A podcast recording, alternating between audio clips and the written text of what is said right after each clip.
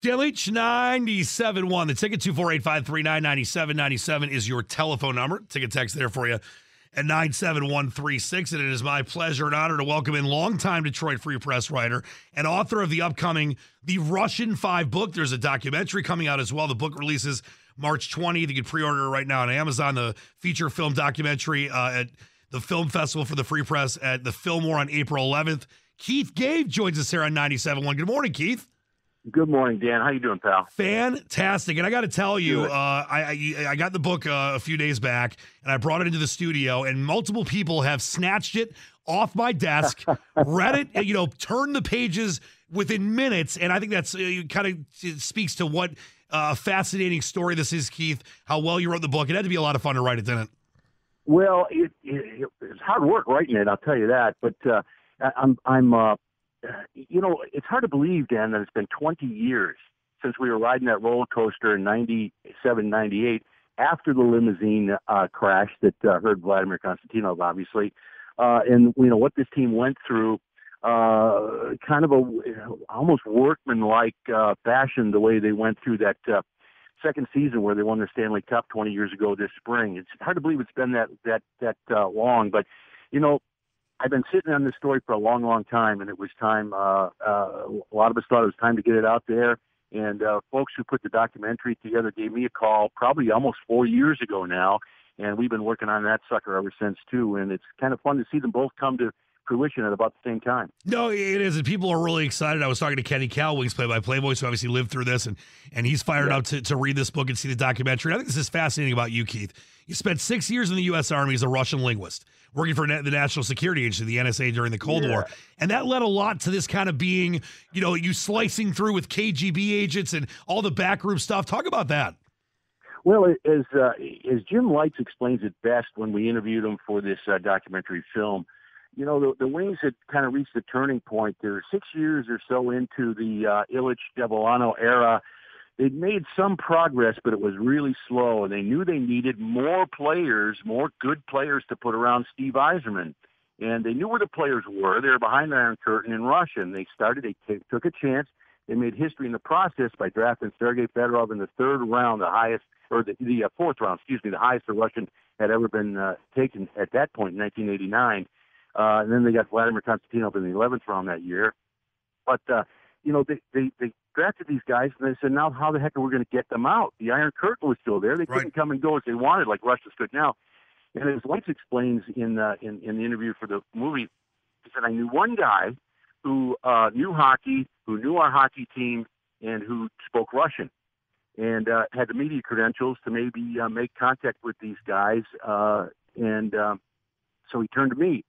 And uh, you know, we, we had lunch one day in August, uh, uh, shortly after they they, they uh, drafted uh, Fedorov and Konstantinov, and said, uh, you know, can you do us a favor and go over to uh, Helsinki and meet with these guys and tell them we want them to defect? And you know, and, and I got to tell you, uh, to be perfectly honest, uh, they offered me a lot of money to do that, and, and uh, I was right away. I said, "Time out, Jim." I said, "I work for the Detroit Free Press. I can't be doing you any favors like right. that. I can't, I can't do that. I would put my career in jeopardy."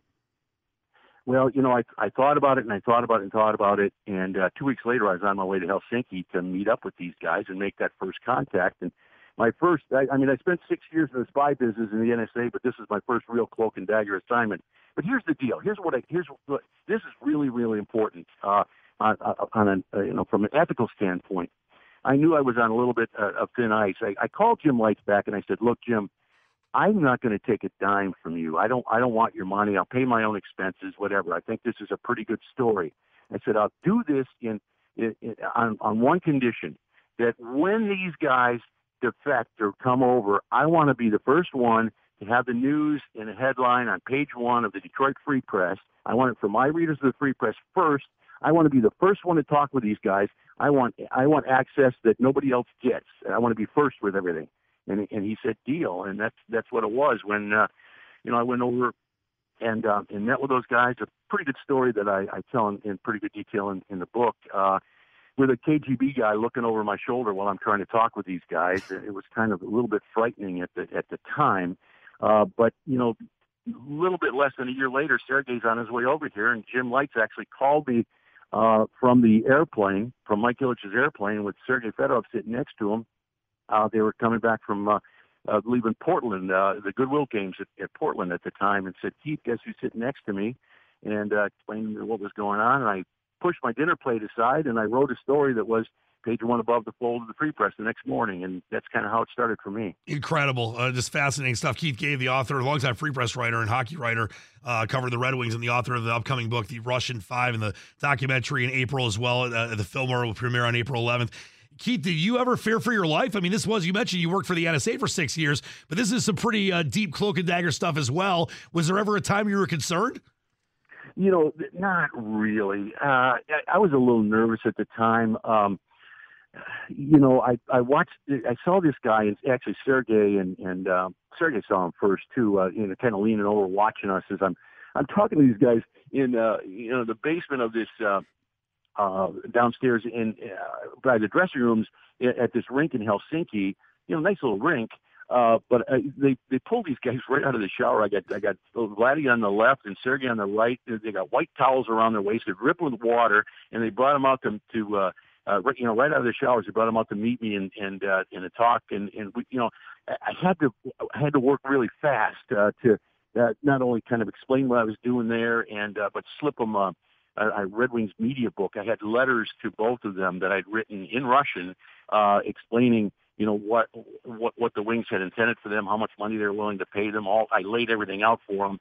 Uh, said if you want uh, you want some help, you know, contact these people and they'll start the process for you and and I, all the, it, it was probably no more than ten minutes or so, Dan, and uh, uh, I was uh, uh, I saw this guy looking at and and and watching me, and uh, finally I just shook hands and said, "Thanks, guys. I'll give you a call and we'll do a more formal interview later. I just wanted to introduce myself." And I got out of there, and you know, I, I guess I read too many. Uh, spy novels. Oh, yeah, me too. Too many spy films. It, it, it kind of. It, I was a little bit afraid to go back to my room. It was right across the park there in Helsinki from the rink, uh, I kind of walked around the city for about three hours, making sure I wasn't being followed or anything, and, and uh, went back to my room. It was it was uh, it was uneventful. Uh, was I fearful? No. Was I nervous? A little bit, uh, but I got over it, and I left came came back to uh, Detroit the next day. I was I was in Helsinki for less than 24 hours. Yeah, Keith, I've been, I've been looking over my shoulder a couple extra times too with all those Bond movies I've seen and Ronin and stuff like that. Uh, we're talking with Keith Gave, the author of the upcoming Russian Five book. Uh, people are really excited about this, Keith, and you know I, I could talk to you about this for forever, but I, I want to get a couple more things out here for you, and, and, and I want to ask you about you know, this book is this got so much stuff and so much stuff that's never been out there before. I know I know you don't want to give away too much. You want people to read the book and believe me they will. But if there's one thing, and I know there's many, this is probably going to be a tough uh, you know question, but is there one thing that, that Wings fans and hockey fans should know over everything else when it comes to the Russian Five, how important a period of time it was for the Wings, for hockey, and just all the things that go along with this amazing period of time for the Detroit Red Wings? Well, you're right. There are a lot of things, and the, the very beginning of that story, with my involvement, is uh, is kind of my side of the story. It's very, really, really important to me, and it's something that has never been told to well, to, to very few people knew that part of the story. But you know what? What I I, I really like uh, people to to uh, uh, to delve into a little bit is, is to to uh, read what Steve Yzerman has to say about playing with the uh, with the Russian players and how impressed he was, uh, and and his teammates too not just about the way they played, but the kind of people that they were.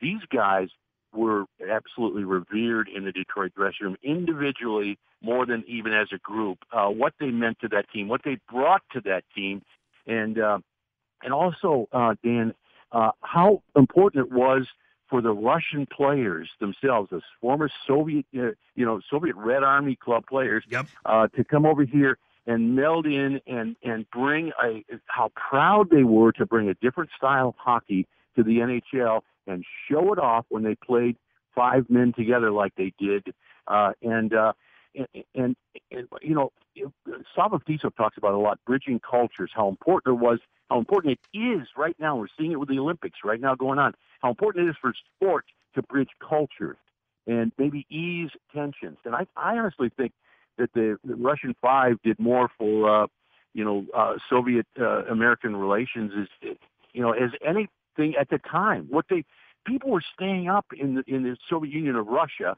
uh, when the when the Wings were uh, uh, you know in the playoffs and r- rolling toward the Stanley Cup, winning the Stanley Cups. They were watching games in Detroit at three o'clock in the morning. The whole country was Yeah. behind the Russian Five and the Detroit Red Wings. It was amazing when I went over there in '97 with the Cup when they took the Cup over there. Uh, the way these players were received, they recognized that, that you know they, they were wearing the Red Wing sweaters, carrying the Stanley Cup around in Red Square. People were recognizing not just the players, but they were recognizing Red Wings logo too, and that was pretty cool. I mean, it's, it's, it's totally fascinating. And you th- think about this too. You know, I, I liken this to when the Fab Five, when Steve Fisher decided to play all the, the Fab Five together for the first time. How about when Scotty Bowman decided to play all the Russian Five together? That must have been obviously it's huge here, but in Russia as well. Oh, absolutely. You know, they, they, the Russians, uh, rightly so, have great pride in the in the kind of hockey that they play. Uh, back then, in the you know 70s and 80s, uh, you know the Miracle on Ice game was a huge embarrassment for them. But uh, you know they, they they have immense pride in their game and they have immense pride in their in their players. And uh, it was a it was a really really big deal for them. Uh, they didn't like losing all their players to the NHL but they got uh, they took a lot of pride in five guys in Detroit winning winning the the biggest prize in hockey. Keith Gave joins us here, the author of The Russian Five, the upcoming book. It's out March 20th. You can pre order now on Amazon and the documentary in April to premiere in Detroit April 11th. Uh, as I mentioned, I could talk to you about this forever, Keith, and I, I really you know, want people to know how fascinating this book is. But last one for you when you think about the legacy, not just here in Detroit, but obviously in the NHL, and you mentioned the U.S. Russian relations. What do you think these five guys, the Russians Five's legacy is and will live for for all time?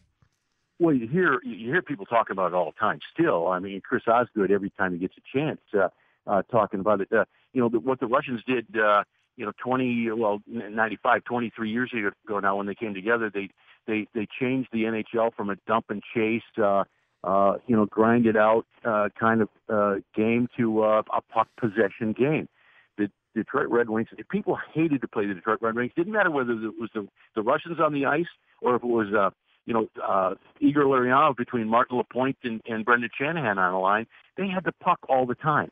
And play, and the opposing teams just had to chase it around. That's all they could do is chase it around. They hated to play Detroit because they never got the puck.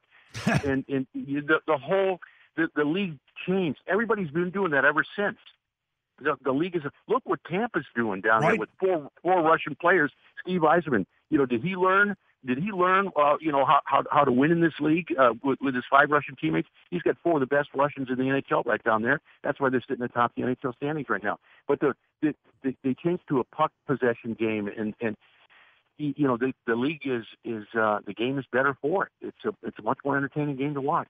And Keith, it definitely is. And listen, I really. Oh, go ahead. one thing I want to um, I want to mention I, I I haven't mentioned Scotty Bowman enough, and you know Scotty and I had our, our ups and downs uh, for sure, as every beat writer does with every coach he covers and so on. But I I am grateful in the extreme, and I think people ought to be for what he was able to do. Not only they brought three Russians in, he went and traded controversial trades, traded for Slava Fetisov, traded a 50 goal scorer in Ray Sheppard to get Igor Larionov. He put those five guys together. They won Stanley Cups. I am forever grateful for Scotty Bowman for put those five guys together and do what they did for Detroit. No, just it really was. It all, it all came together, and then you being a you know a front row, you know, uh, you know, member of, of this history, having that front row seat is fascinating as well. It's a great read, Keith. Great job with the book. Will I see you at the uh, the premiere for the documentary? I will be there. Wouldn't miss it. Wouldn't miss it, Dan. All right, follow you. I know you got a lot of people that uh, have been asking about book signings. You can get those on your Twitter, Keith Gave, right? Absolutely. Yep, Keith- yep. At Keith Gave, you bet. Th- Thank you so much for joining us. Great job with the book. Look forward to seeing you soon. Thank you, Dan. Take care, man. All right, you as well. That's Bye-bye. Keith Gave, the author of The Russian Five. You can pre-order that book on Amazon. It comes out March 20th. The Feature Lake documentary will come out. Premieres here in Detroit on April 11th. Uh, really, if you're a Red Wings fan, a hockey fan, a Sergei Fedorov fan, a Professor fan, whoever you are, uh, it's definitely a, a really uh, you know exciting read. So check that out. Dan Leach, 97 won the ticket.